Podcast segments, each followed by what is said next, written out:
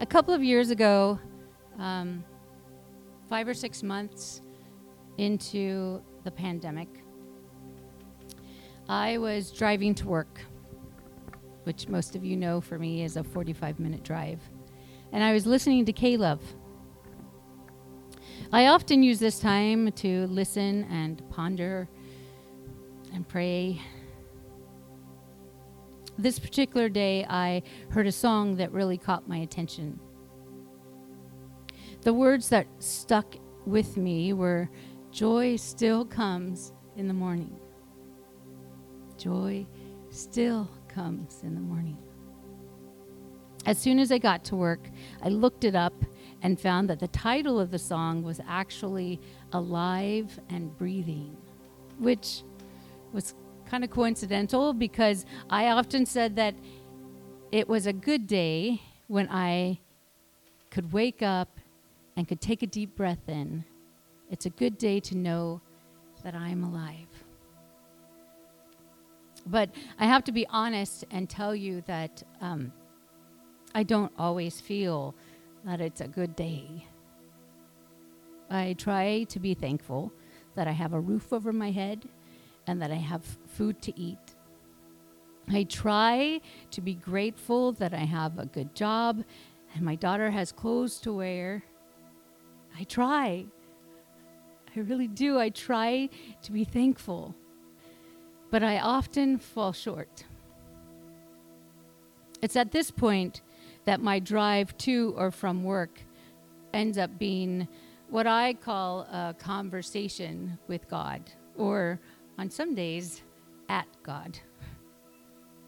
Others might call this prayer. What's going on, God? Why is it that there are horrible fires over here and terrible floods over here? Why is there so much disease and death? Why does it feel like our country is falling apart? Why is there so much hatred and resentment between people? Why can't we just love one another? Why can't everyone see things the way I see them? Why? Why? Help me. Help them. And then I go quiet and I think, you know, God already knows all of this. Does he really need to hear it from me? It seems to always be at this point that God sends me a sign of some sort, be it through a friend or family or something I read or witness.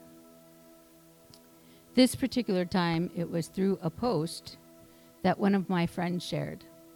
It was a conversation that author Becky Thompson said she had with God.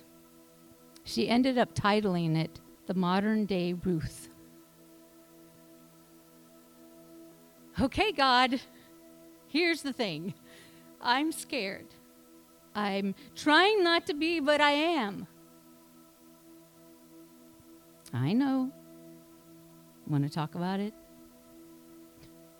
Do we really need to? I mean, you already know.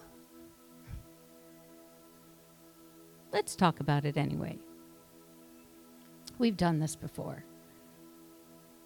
I know. I know. I, I just feel that I should be bigger or stronger or something by now. God waits patiently, unhurried, undistracted, and never annoyed. Okay, okay. So I'm afraid I'll do everything I can to protect my family, and it, it won't be enough. I'm afraid of someone I love dying. I'm afraid the world won't go back to what it was before. I'm afraid my life is always going to be feel is always going to feel a little bit unsettled. Anything else? Everything else. Remember how Jackson woke up the other night and came running down the hall to your bedroom? Yes, yes.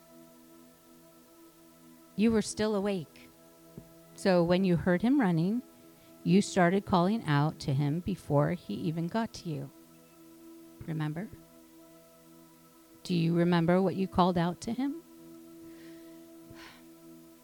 I said, You're okay.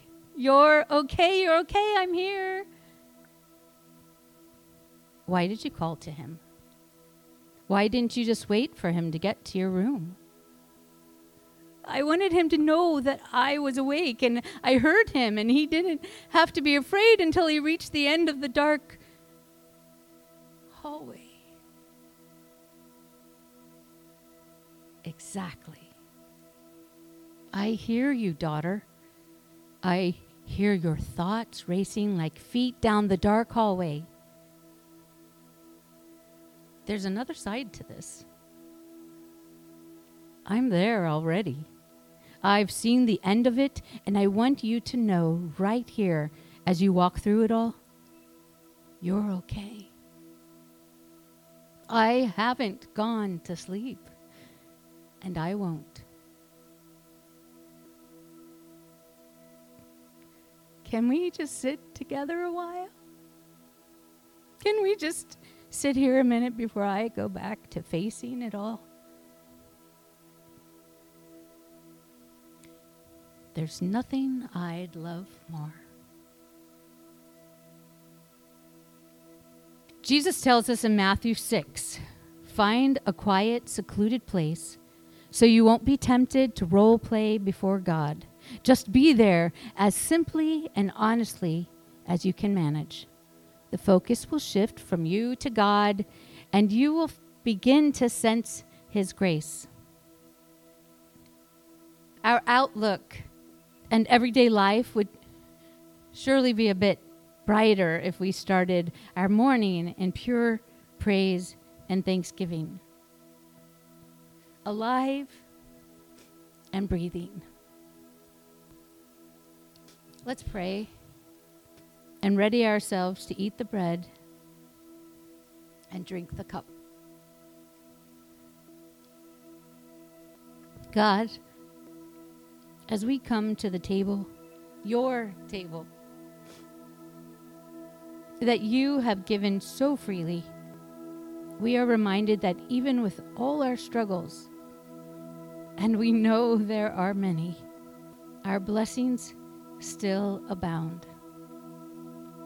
We take this moment to consider all of God's benefits, to appreciate the mercy and the forgiveness that God pours out on us and to remember God's grace. As high as heaven is over the earth, so strong is God's love for us. Even when life's chaos seems unsurmountable, we can be reminded that joy still comes.